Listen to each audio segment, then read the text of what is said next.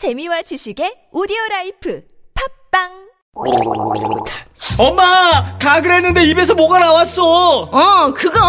올리덴 달 체크 가글이라 그런겨! 지금 쓰고 있는 가글, 사용 후 확인해보셨나요?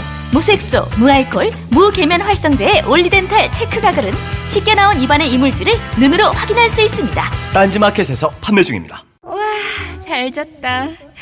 둔하고 센스 없는 줄 알았더니 침대는 잘 골랐단 말이야. 여보, 어제 온 소파도 너무 편하던데 소파는 어디 거야? 당연히 쇼엔이지. 편안함을 파는 사람들 쇼엔. 소파도 출시했구나. 그럼 이제 침대도 소파도 당연히 쇼엔이지. 편안한 건 다 파는 거네. 역시 쇼엔이지. 세계 최초 신개념 어린이 매트와 친환경 소파도 곧 출시됩니다. 검색창에 쇼엔이지 또는 검색창에 조중동부터 진보 언론까지 왜 유독 문재인에게만 가혹한가? 왜곡된 여론전의 숨은 음모는 무엇일까? 조기숙 정치학 박사가 밝히는 왕따 정치의 실체와 7가지 비밀. 악의적 프레임에 맞서는 시민의 힘이 필요할 때. 왕따의 정치학. 도서출판 위시덤 하우스.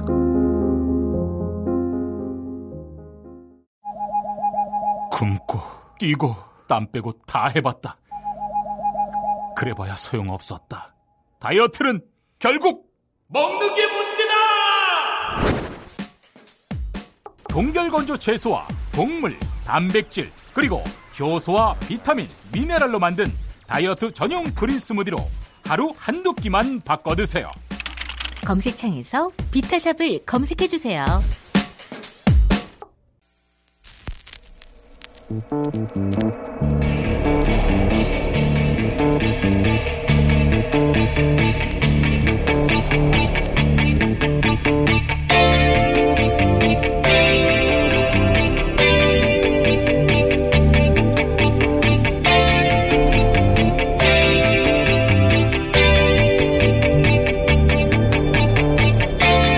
안녕하세요, 김원준입니다. 지난 10일 미국의 트럼프 대통령은 시진핑 중국 주석과의 정상회담 당시 시진핑이 한국은 사실상 중국의 일부라고 했다고 한 언론 인터뷰에서 밝혔습니다. 트럼프에 따르면 시진핑이 한중 역사를 이야기하며 한국이 중국의 일부이고 그래서 북한 문제를 해결하는 것이 쉽지 않다는 걸 깨달았다는 겁니다. 과연 시진핑 주석이 실제 그런 말을 했는지 아니면 트럼프 대통령이 자기식으로 해석을 한 건지 알 수가 없습니다. 그러나 어떤 경우든 한반도에 전쟁 발생 시 피난민을 가려서 받겠다는 일본 아베 총리를 포함해서 주변 강대국들의 현재 우리나라에 대한 인식은 한마디로 개무시입니다. 그래서 저는 이런 뉴스를 볼 때마다 그런 생각을 합니다. 어서 투표하고 싶다. 이런 주변국의 어처구니없는 인식에 제대로 대응할 정부의 탄생을 학수고대합니다. 김원준 생각이었습니다.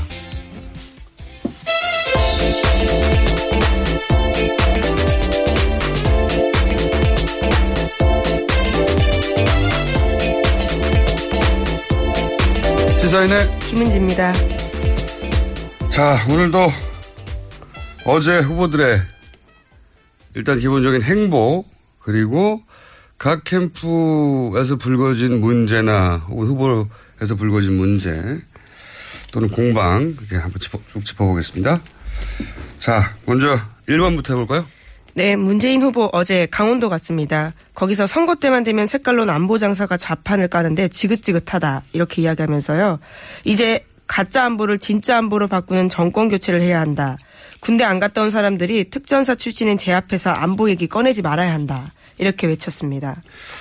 주정 논란이 이제 토론회 이후에 프레임으로 쭉 공세가 이어졌기 때문에 이런 발언을 보고 있는 것 같네요. 자, 저희가 준비한 컷이 있습니다. 국회의원이 10,000명도 안 되는 급조된 당이 이 위기 상황 속에서 국정을 감당할 수 있겠습니까? 연정을 하든 협치를 하든 몸통이 못 되고 꼬리밖에 더 하겠습니까? 저희가 준비한 것은 문재인 후보가 이제 국민의당을 작다고 공격하는. 예, 연이어서 네. 그런 공격을 한 겁니다. 그러니까 이제 국민의당 안철수 후보와 양강구도 뭐 토론회 이후에는 또 어떻게 지지율이 변화될지 모르겠습니다만 양강구도라고 하는데 양 당에 비교를 해보자면 우리가 훨씬 든든하다 뭐 이런 주장 자기 강점을 주장하는 내용이네요. 자 2번 후보는 네 홍준표 후보는요 네. 어제 한국의 3대 적폐 세력은 종북 세력, 민노총, 정교조다 이렇게 주장을 하면서 정치권에서 이 3대 세력 말하는 건 금기 사항이었지만 나는 이들과 붙어서 싸웠다 라면서 좌파 대항마 이미지 강조했습니다.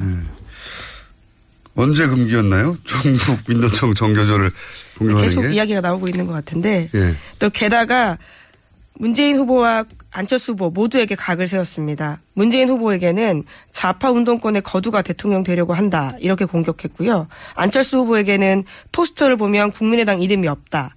왜 없겠냐. 거기는 박지원 당이기 때문이다. 이렇게 이야기한 겁니다. 네, 이분은 프레임을 한번 정하면은 계속 그 지점만 공격하는 애초에 원래 그런 스타일인데. 자, 저희가 준비한 컷 한번 들어보겠습니다. 어제 내가 물어보니까 합성사진이래요. 그거는 전문가들이 한 거라 잘 모르겠다.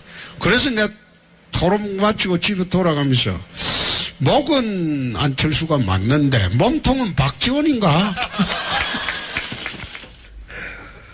네, 홍준표 후보 시계 네, 네거티브죠. 자, 이런 이야기가 현장에서 화제가 됐다고 하는 거고요. 유세 현장에서. 자, 3번 후보는요? 네, 안철수 후보는 어제 방송기자 토론회에 갔습니다. 거기서 주적 논쟁에 가세했습니다. 이미 국방백서에 북한은 주적이라고 명시돼 있다면서 지금은 남북 대치 국면이다. 이런 상황에서 북한은 주적이다. 이렇게 밝혔습니다. 알겠습니다. 안철수 후보가 이 주적 논쟁에 뛰어들었네요. 자, 이게 안철수 후보에게 유리하게 작용할지. 자, 우선 컷을 들어보겠습니다. 이미 국방백서에 주적으로 명시되어 있습니다.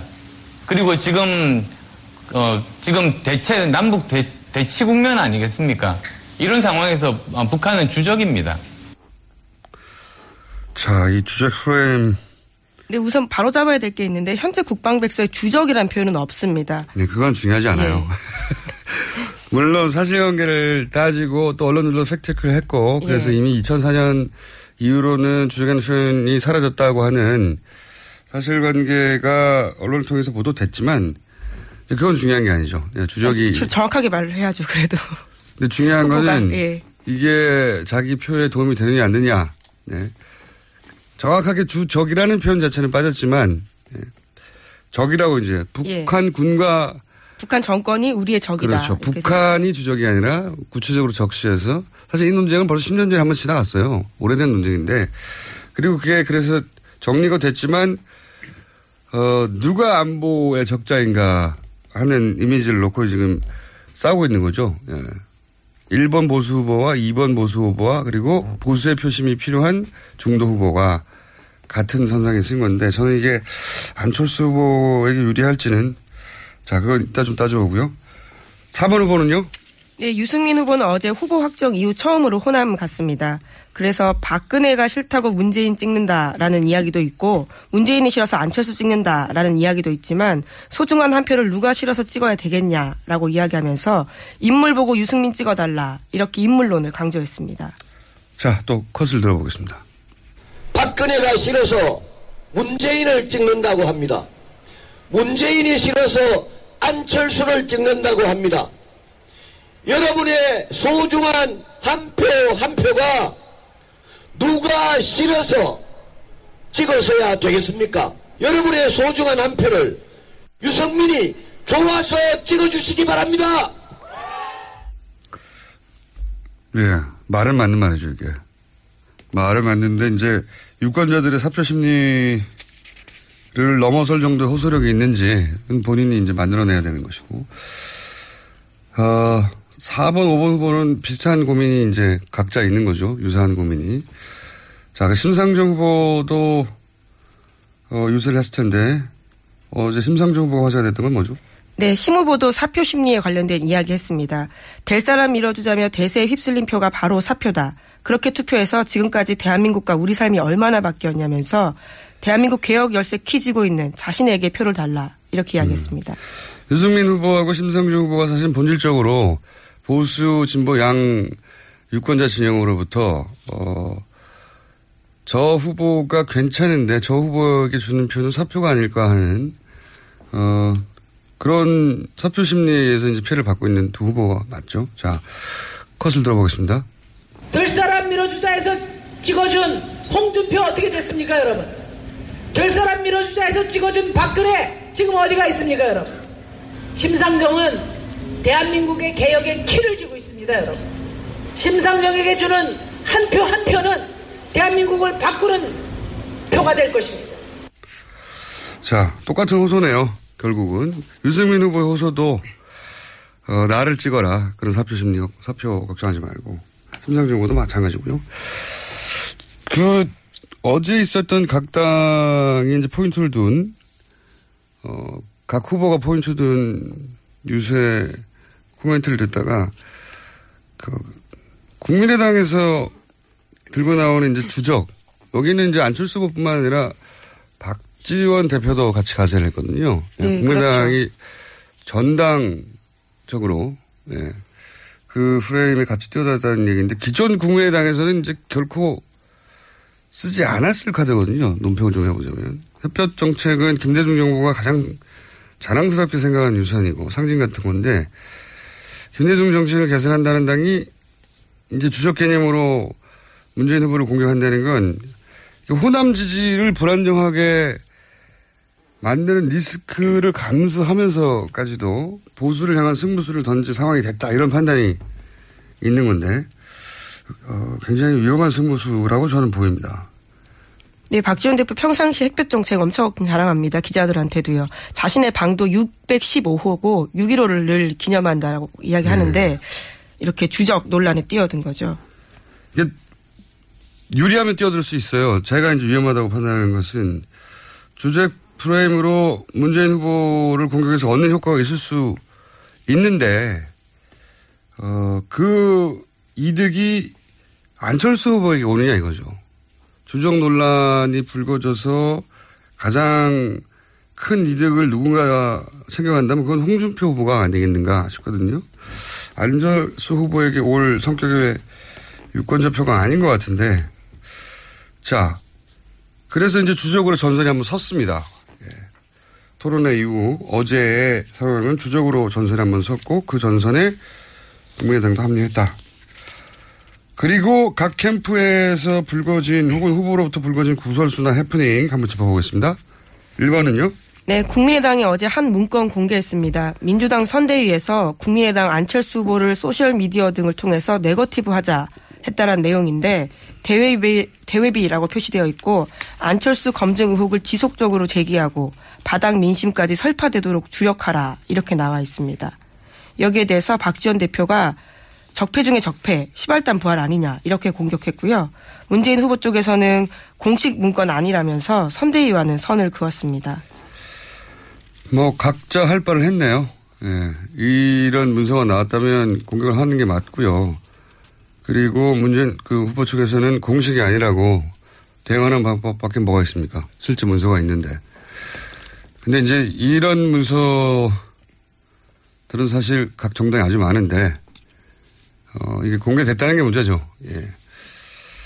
그런 갑철수라고 공격하라 한마디로. 네, 깨끗한 줄 알았는데 알고 보니 갑철수다. 이런 문구가 쓰여 있다고 합니다. 그렇게 공격 포인트를 문서로 정리했는데 그것을 국민의당이 입수했고, 그래서 이것이 사실상, 적폐다.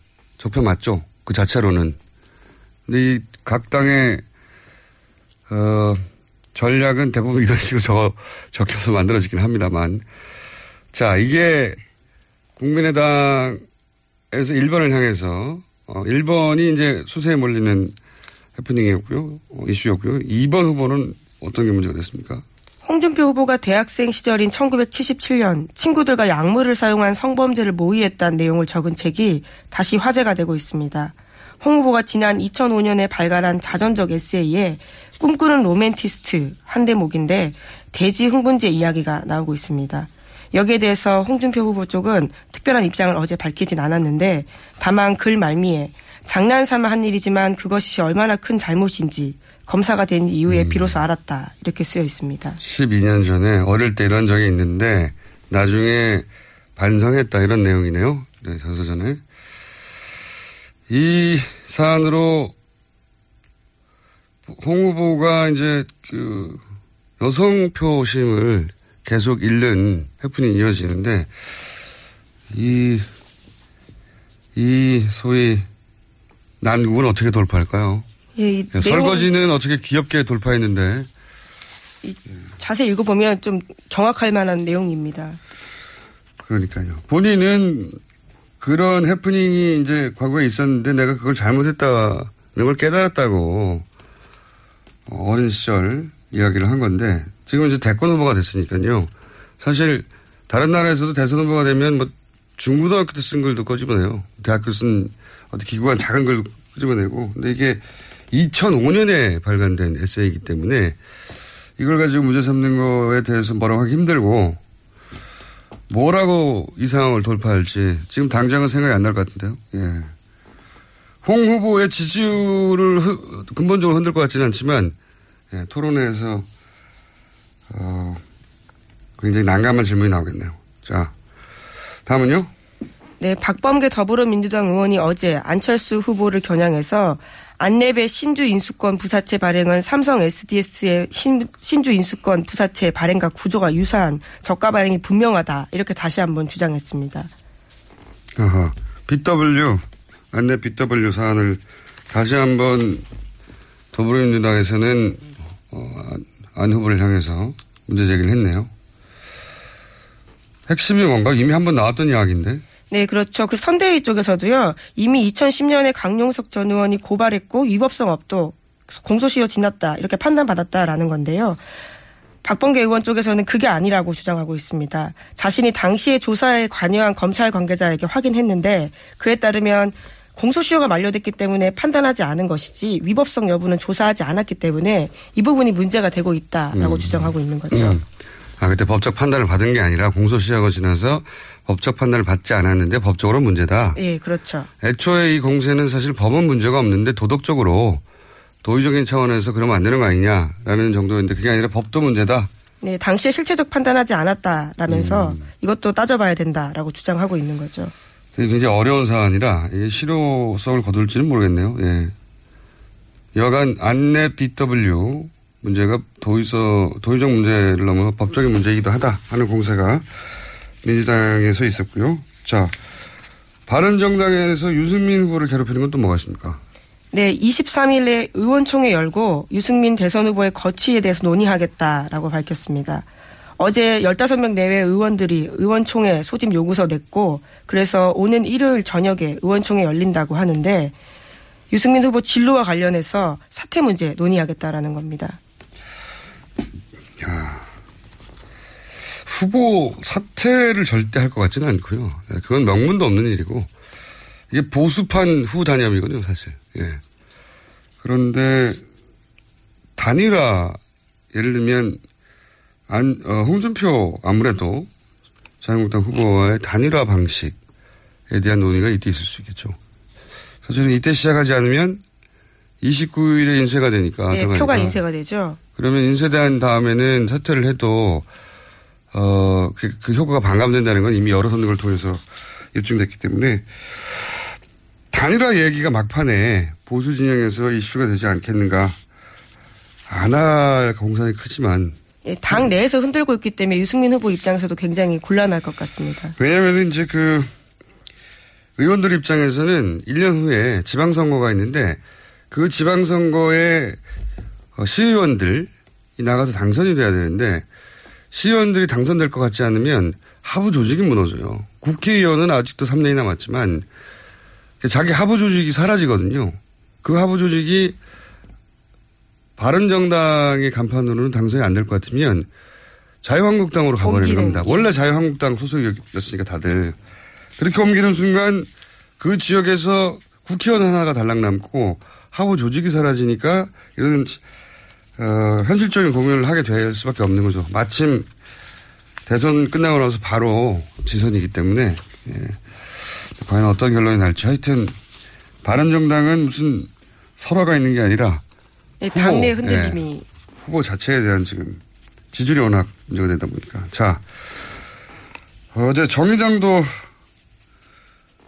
토론 후에 후폭풍이 있었어요. 네. 네. 정의당사의 욕설 섞인 항의 전화가 거의 1000통 가까이 왔다고 합니다. 토론 도중에 심상정 후보가 문재인 후보를 향해서 집요한 다양한 비판을 했기 때문에 여기에 대한 비난성 항의글이 폭주했다라고 합니다. 사실 어제 저희 토론 끝난 직후 아침에도 잠깐 다뤘었죠. 이렇게 될 줄은 몰랐지만 예. 그게 이제 심 후보와 문 후보의 표가 겹치는데 예.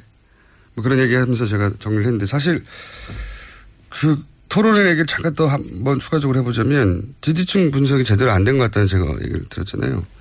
유승민 후보가 보수 적자 이미지를 위해서 홍준표 후보를 자주 공격하죠. 예. 당신은 진짜 보수가 아니다. 내가 진짜 보수다라고. 근데 여론조사 지지층을 세밀하게 분석해보면 저도 해보는 걸 캠프가 안 해봤을 리가 없는데 홍준표 후보에게서 실망한 표가 유승민 후보에게로 가지 않아요 거의. 표를 분석해보면. 그럴 것 같은데 실제로 지지층 분석을 해보면. 그러니까 유승민 후보의 포지션은 본인을 어떻게 생각하는 것과 무관하게 지지층 차원에서는 홍준표 후보와 그다지 겹치지 않거든요. 그러니까 홍준표 후보를 공략해서 얻을 이득이 그렇게 크지 않다. 같은 방식으로 분석해보면 홍준표 후보는 문재인 후보로부터 가져갈 표가 거의 없어요. 표가 겹치는 게 거의 없습니다. 그렇지만 홍준표 후보는 보수 후보로서 강인함을 증명할 필요가 있으니 공격할 수 있죠. 표를 얻기 위해서가 아니라.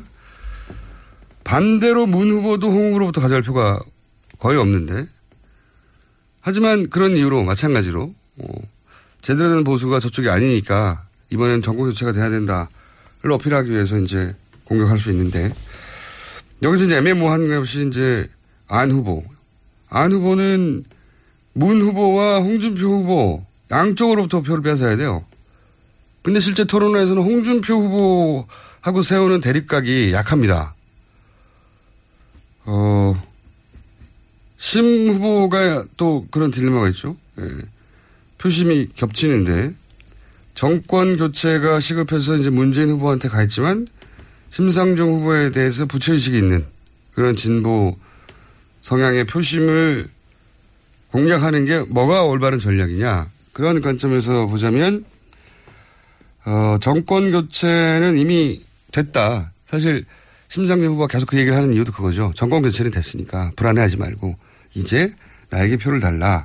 그건데 이게 역설적으로 문재인 후보를 공략함으로 해서 거꾸로 본인이 정권 교체를 안심하지 못하게 만드는 불안하게 만드는 역할을 하고 있다. 그러니까 본인의 캐치프레이즈와 본인의 그 토론의 전략이 사마띠 아니한 상태예요 지금. 뭐 그럼에도 불구하고 욕설 섞인 전화나 문자 이런 것들은 문재인 후보도 지적했지만 폭력이 될 수 있기 때문에 지양하는 게 맞긴 맞습니다. 유권자를 말릴 수는 없는 거예요. 유권자를 일부러 누군가가 추동한 게 아니기 때문에 전략적인 실수가 있었다, 판단 미스가 있었다고 이제 생각이 드는 거죠. 그러니까 지지층이 환호하게 만들어야 되는데, 이런 거죠. 홍준표, 유승민, 안철수까지 문재인을 공격하는데 심상정은 너무하죠. 이런 정사적 반응이거든요. 여기에 대해서 정의당 쪽에서는 심상정은 문재인 당선을 돕기 위해서 나온 게 아니다. 당연하죠. 1위 후보는 당연히 엄정하게 검증되어야 한다라고 이제 논리적인 대응을 한 거예요. 정서적 반응인데 논리적인 대응을 서로 다른 언어를 구사했어요. 이번에도. 사마띠 아니하죠. 뭐 근데 정의당 입장에서는 또 정서적으로 어떻게 대응하기가 쉽지 않은 상황일 것 같고요. 이거는 결국 네. 다음 토론에서 심상정 후보가 문 후보를 제외한 그렇다고 이제 와서 문 후보를 물렁물렁하게 상대하는 것도 말이 안 되잖아요. 그리고 1위 후보에 대한 비판은 사실 모든 후보들이 하는 게 맞습니다.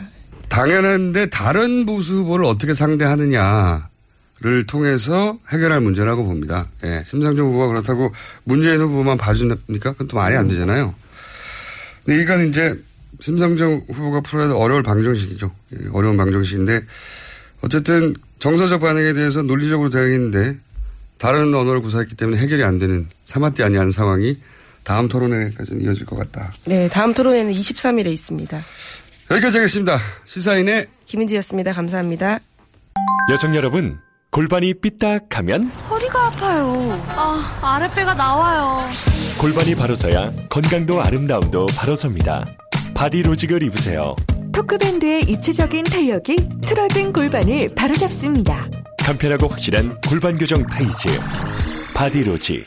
삐딱한 남성 골반에도 역시 바디로직. 바디로직의 효과를 못 느끼셨다면 100% 환불해드립니다. 자세한 환불 조건은 홈페이지를 참조하세요. 아무도 묻지도 따지지도 않고 가입하셨다고요? 보험은 너무 어려워요. 걱정 마십시오. 마이보험 체크가 도와드립니다. 1800-7917 마이보험 체크로 지금 전화주세요. 1800-7917. 이미 가입한 보험이나 신규 보험도 가장 좋은 조건을 체크해서 찾아드립니다. 인터넷 한글 주소 my보험.com 또는 카카오톡에서 아이디 검색 마이보험을 친구 추가하여 상담하실 수 있습니다. 똥은 싸고 다니냐? 미치도록 싸고 싶다. 빅똥의 추억. 미궁 장사랑! 구렁이 똥, 이뻤다. 장이 살아야 내 몸이 산다. 혈중 콜레스테롤 개선과 배변 활동에 도움을 주는 건강기능식품입니다. 빅똥의 추억, 미궁 장사랑. 지금 검색창에 미궁 장사랑을 검색하세요.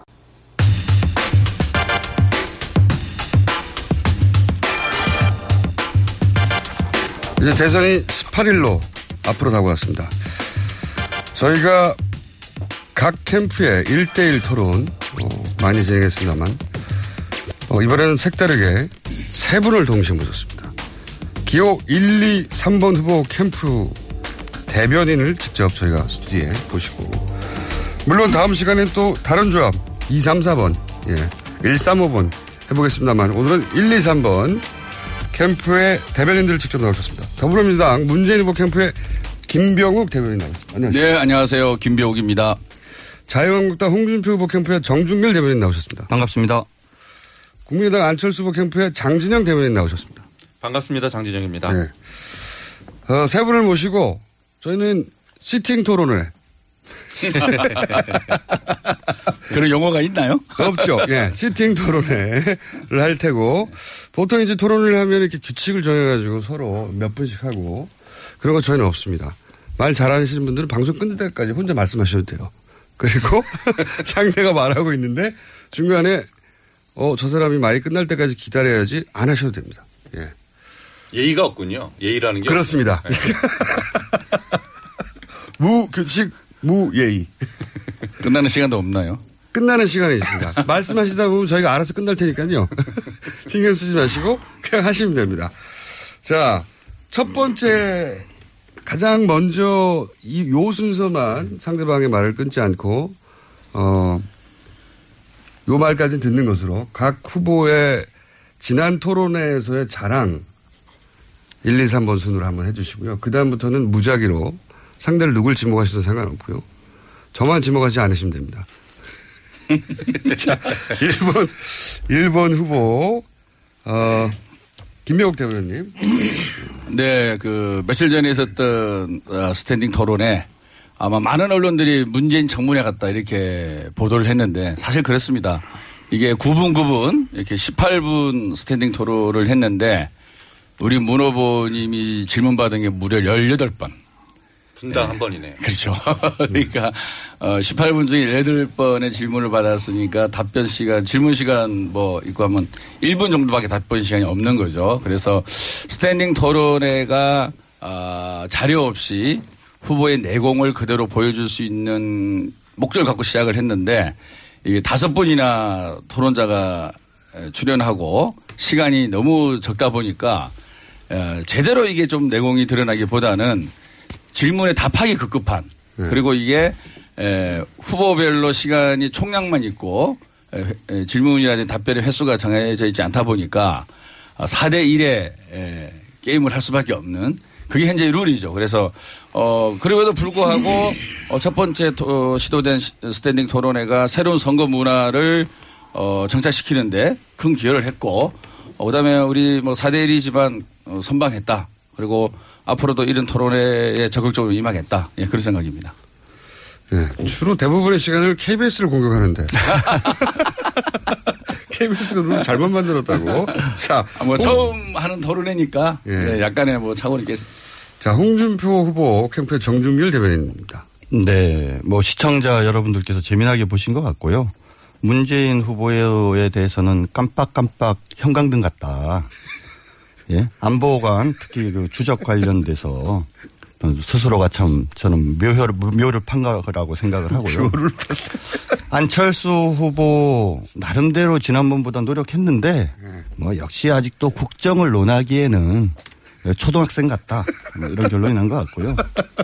홍준표 후보의 경우에는 뭐 말씀을 많이 할 기회는 안 주더라고요. 다른 분들이 무서워하셔서 그런지 모르겠는데 길게 말하지 않으면서도 촌철살인해서 그래도 그 토론회를 가장 인상적인 말을 남기시고 또 재미나게 하신 분 아닌가 싶습니다. 네.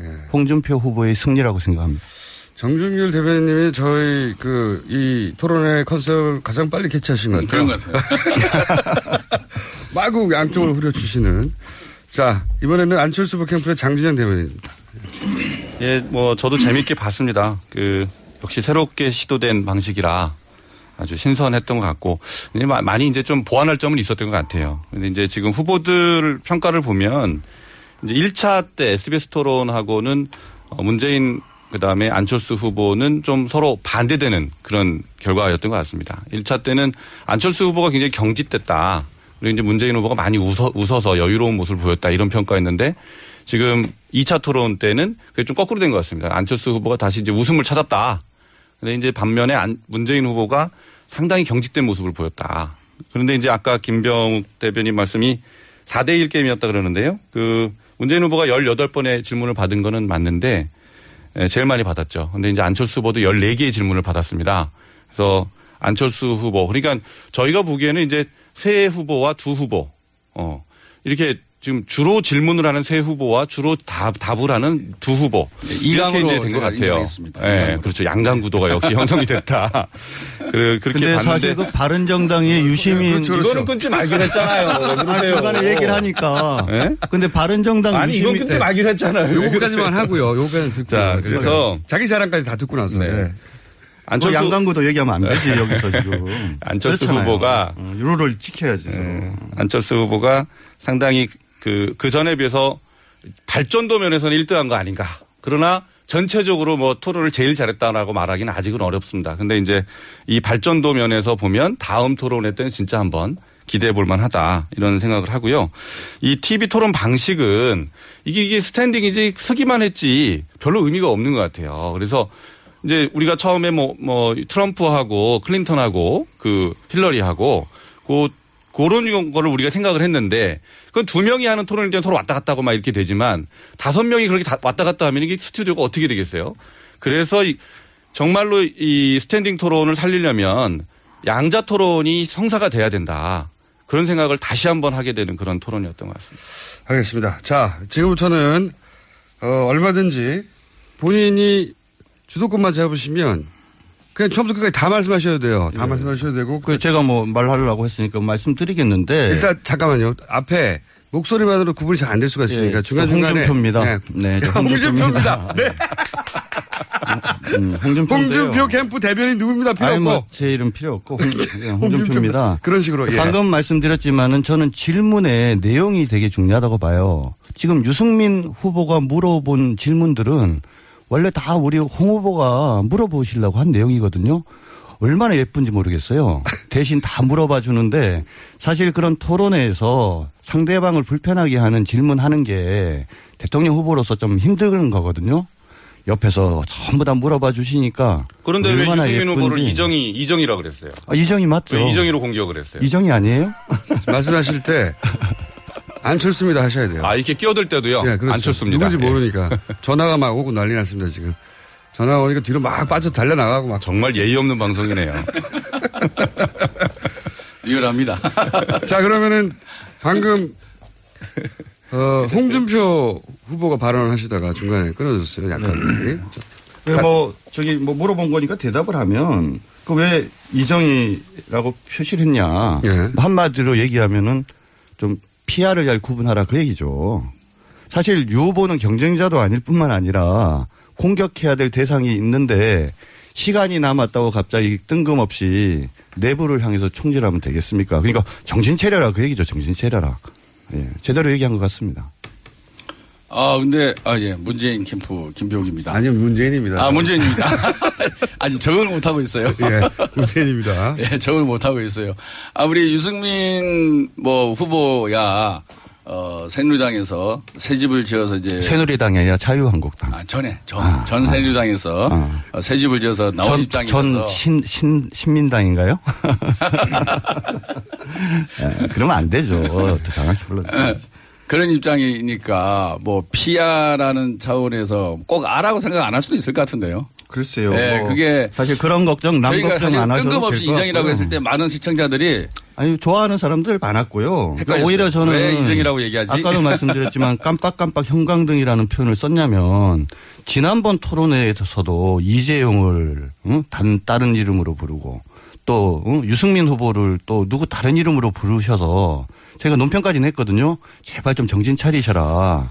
과거에 그렇지 않아도 뭐 침해설 이상한 얘기 때문에 상당히 신경이 가짜 뉴스 아니니까 그래서 우리는 한 번도 가짜 뉴스라고 얘기한 적이 없는데 자꾸 그런 게 반복되면 정말 오해받으실 수 있으니까 요번 토론회 할 때는 이름이라도 좀 제대로 불러주세요라고 우리가 간곡하게 부탁하는 논평도 냈었어요. 근데 요번에 또 유시민이라고 그랬잖아. 아, 왜 그러세요 도대체? 이제 지금 유승민 후보를 이정이라고 몰아갔고 또 지금 안철수입니다 하셔야죠. 아, 예, 안철수입니다. 저를 잊기가 어렵네요, 굉장히. 안철수입니다. 네, 이번 방금 정준길 대변인 말씀하신 대로 홍준표 후보가 말씀하신 대로. 아, 예, 홍준표. 여기서 대변인은 없는 겁니다. 아, 네. 저를 잊어야 되겠네요. 네, 빙의를 하셔야 돼요. 네, 빙의입니다. 네. 홍준표 후보가 제목을 빙의 토론회로 하겠습니다. 저는 안철수입니다. 저는 안철수입니다. 이렇게 해야 될 것 같은데요. 홍준표 후보가 유승민 후보를 이정희 전 후보죠. 이렇게 몰아갔고 토론 후에 정의당 심상정 후보가 문재인 후보를 공격한 거에 대해서 정의당 홈페이지에서 뭐 욕설 댓글로 아주 가득 찼다는 거 아니에요. 그 이유는 왜 우리 편을 공격하냐 그것도. 홍준표 후보도 유승민 후보를 왜 나를 공격하냐. 우리 편을 공격할 PR을 구별하지 못한다. 이렇게 지금 얘기하셨잖아요. 저는 이게 굉장히 한심한 그런 구도다. 아니 지금 5당이 나왔는데 5당을 대표해서 후보가 나왔잖아요.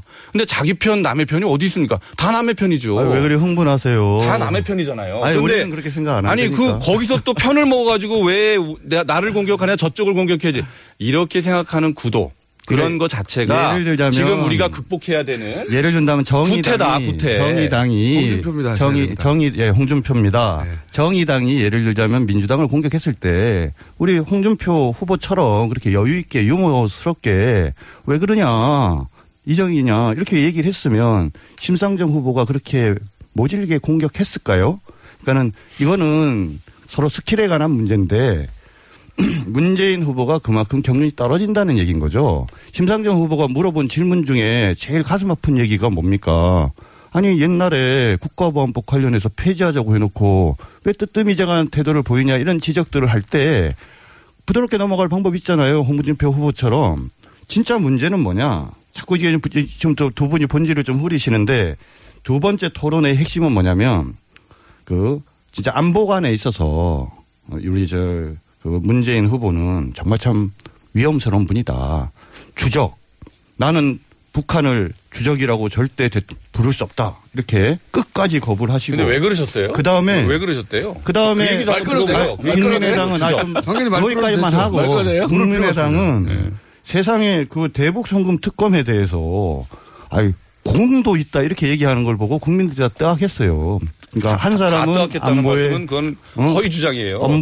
안보에 대해서 한 사람은 너무 아직도 경험이 일천하고 한 사람은 제대로 된 안보관은 못 갖고 있고 국민들이 그걸 확인한 토론이었죠. 자, 그럼 문재인입니다. 예, 네. 제가 이제 차례니까 너무 기니까 네. 제인입니다 하셔도 되고요 앞으로. 제인. 예. 제이님이다, 철수입니다, 준표입니다 이렇게 하셔도 됩니다. 네, 저는 찰스입니다. 그럴까요? 찰스 좋습니다. 알아서 구분만 되게, 구분만 되게. 진짜 홍준표 분은 말 그대로 너무 안보 장사하는 것 같아. 아, 장사도 이 물건이 팔려 장사하는 거 아니에요. 서로 반말도 시작했고 이제. 반말했어요?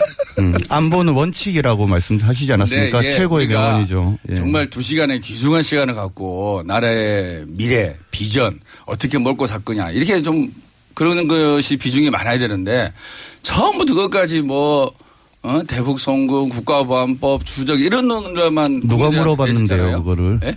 아니, 우리 홍인 뭐 다 우리가 물어본 게 아니라 그거는 옆에 있는 우리 하수인 유가 물어봤잖아요. 유가다. 근데 이제 우리가 진지하게 고민을 해야 돼요. 사과하세요. 하수인이라뇨. 네. 우리가 진짜로 진지하게 고민을 해야 되는데 우리가 남북이 대치되어 있는 상태가 얼마나 비극이고 고통이고 슬픔입니까? 이거를 활용하고 이용하고 장사하려면 안 돼요. 이걸 극복을 해서 우리가 더 좋은 대한민국, 더 좋은 나라를 만들기 위해서 고민을 하고 국민들한테 대안을 제시하고 어떻게 하면 좋겠습니까? 합의를 만들어내고 오늘 아침에, 중앙일보 보셨어요? 그걸 자꾸 이렇게 중앙일보 보셨어요? 중앙일보. 중앙일보의 그 송민순 장관 오늘 그 증거물 제출한 거 보셨습니까? 그건 무슨 증거물이에요? 본인이 쓴 메모랑 그다음에 그 김만복 국정원장이 보낸 팩스 자료 오늘 증거로 제출했지 않습니까? 그날도 문재인 후보가 잘 얘기를 했잖아요. 민주당이나 문재인 후보는 얘기를 해서 자료를 문재인 후보는 항상 무슨 일을 할 때마다 자꾸 뭐냐면 그런 어떤 논리를 가지고 얘기를 하는데요. 네. 진실을 피할 수 없는 거예요. 우리 홍 후보에 대해서 맨날 뭐 막말한다 이런 식으로 하면서 비난하는데 좀 그런 부분이 있습니다. 근데 거짓말하는 사람보다 훨씬 나아요. 국민들한테 필요한 거는 막말을 인정했습니다. 조금 해요. 아, 조금 그런 부분이 있죠. 근데 솔직히 하기 때문에 그런 거지만 거짓말은 안 하거든요. 우리 홍 후보는. 그런데 지금 보면 문 후보도 그렇고 안 후보도 그렇고 거짓말 잘 하잖아요. 아닙니다. 그럼 아들 문제 한번 얘기해 보세요. 아들 문제. 아들 문제 어떤 걸 얘기해요? 아들 하나만 물어볼게요. 네. 아들 취직한 날짜가 며칠이에요? 날짜까지는 기억 못 하죠, 제가요. 그러면은 제가 하나 더 물어볼게요. 네, 날짜까지는 제가 기억이 안 나요. 문재인 후보의 책임. 그런 질문이. 아니, 그러니까 하나만 더 물어볼게요. 12월 19일 끝이 시작이라는 책을 썼어요. 1년 만에 대선 끝나고 1년 만에 썼는데 그 책 안에서 이런 표현이 있습니다. 아들내미가 고용정보원에도 합격하고 그다음에 파슨스 스쿨에도 합격을 했다. 양손에 떡을 졌다. 이렇게 얘기를 했거든요. 새빨간 거짓말로 드러났잖아요, 지금. 자, 우리 그 문 후보 아들 준용 씨에 대해서는 이미 2012년부터 계속 얘기 나왔던 거고. 아니, 그러니까 지금 그거에 제가 보기엔 그런 것 같아요. 해보세요. 팩트가 이미 아니어도 불구하고 자꾸 거론함으로 인해서 괜히 뭐가 있는 것처럼 만들려고 하는. 아니, 괜히 그런 게 아니라 하나만 정확하게 물어봅니다. 다시 물어봅니다. 네. 문재인 후보는 자신의 책에서 당시 2006년 12월 당시에 양손에 떡을 졌다라는 표현을 썼어요. 양손에 떡이란 말의 의미는 하나는 파슨스에 합격했고 하나는 고용정보원에 합격했다라고 했는데 지금까지 확인된 결과에 따르면 파슨스 스쿨은 2016년 12월 달에 합격한 것이 아니라 2008년도 상반기 4월인가 5월에 합격을 했어요. 2008년 5월에 합격한 파슨스 스쿨을 왜 뜬금없이 2006년 12월 달에 그 합격 통지서를 받았다 그러면서 양손에 떡을 쥐었다는 거짓말을 했냐 이거예요. 거짓말인지 뭐 착오인지 제가 거짓말 맞습니다. 고용정보원에 취직된 것은 합법적인 공고에 의해서 지금 다 제가 물어보는 나와서 그 채용이 된 거고요. 고용정보원에 우리가 부정적으로 그 나중에 뭐 물어보는 것이 아니라 준표 죄인이 싸우고 있습니다. 본인이 대통령이 되겠다고 하는 사람이 책을 썼는데 그 책에서 제가 자꾸 있잖아요. 그 하나하나 갖고 모든 거를 규정짓지 말자니까 제발 좀 솔직히 하자. 수준 있게. 수준 있게. 뭐든지 한 줄 갖고 모든 책을 한 줄이 아니라 이거는 무지 중요한 문제니까. 다시 질문합니다. 아니 그거는 대답을 못 하잖아요. 제가 이어받을게요. 아니 잠깐만 기다려봐. 1, 2 진짜 예의가 없네. 시작이다라는 책에서 그 책에서 당시 2006년 12월경에 파슨스 스쿨도 합격하고 그다음에 고용정보원도 합격했다고 양손에 떡을 졌다라고 얘기하는데 그게 새빨간 거짓말입니다. 지금 왜 본인이 그 거짓말을 1219라는 측에서 썼는지 왜 지금까지 해명을 안 하세요? 자, 넘어갑시다. 예, 고용정보원 얘기가 나왔으니까 좀 더 하고 가죠. 찰스입니다. 찰스입니다. 그 지금 우리 저 문재인 후보 말씀하시기를 고용정보원의 정상적인 공고 절차를 거쳐서 정상적으로 합격을 했다 이렇게 말씀하셨어요. 그런데 고용정보원 공고 보셨는지 모르겠어요. 고용정보원에서 12월 2016년 12월에 2012년이죠. 그 공고한 거는 아 2007년입니까? 2006년이죠. 서로 2006년 12월. 이때 공고를 한 거는 연구직 공고였어요. 연구직 공고. 그런데 문준용 씨는 연구직이 아니라 일반직이거든요. 일반직 공고를 해서 그때 당시에 그것도 연구직, 들어보세요. 일반직 다 공고했어요. 제인 발끈. 여기서 잠깐만요. 제가 그거 원본을 봤는데 39명이 응모를 했고요. 연구직이 12명이 응모를 했어요. 자, 그래서 들어보세요. 연구직에 5명, 일반직 9명, 그래서 총 14명이 합격을 한 거예요. 근데 그 세트를 흐트리면 안 되고. 예, 연구직 공고라고 돼 있고요, 제목이. 아니, 공고 원문을 보고 얘기하는데 그러세요. 저도 보고 있어요. 연구직이라고 돼 있고, 그 다음에 15일 전에 공고를 해야 되는데, 15일 전에 공고하는 것도 아니고, 6일만 딱 공고했던 거 아니에요. 공고가 자체가 없었던 거 일반직은. 예, 저도 주도권 한번 지겠습니다. 자, 그러면 우리 아니, 찰스한테. 그러니까 그 부분에 대해서 얘기했잖아요. 지금 얘기했잖아요. 그 부분에 대해서 네. 정상적으로 취직한 게 맞냐. 네, 맞죠. 게 맞냐. 그게 네. 아니라고 지금 얘기하는 거 아니에요. 왜 정상적이 아니에요? 아니, 공고가 없이 들어갔다는데요. 공고 있다고 저는 얘기하고 아니, 있잖아요. 문재인 후보 본인이 이렇게 얘기했잖아요. 잠깐만요. 우리 연구직하고 같이 문재인 후보 본인이 들어보세요. 이 주제에 예리하게 질문을 할게요. 자, 잠깐만. 질문 많이 했으니까. 자, 우리 김미경 여사 서울대 교수 채용 관련돼 갖고 문재인 후보. 자, 우리가 가만히 생각해 보면은 제인까지 하고 그다음에 사진.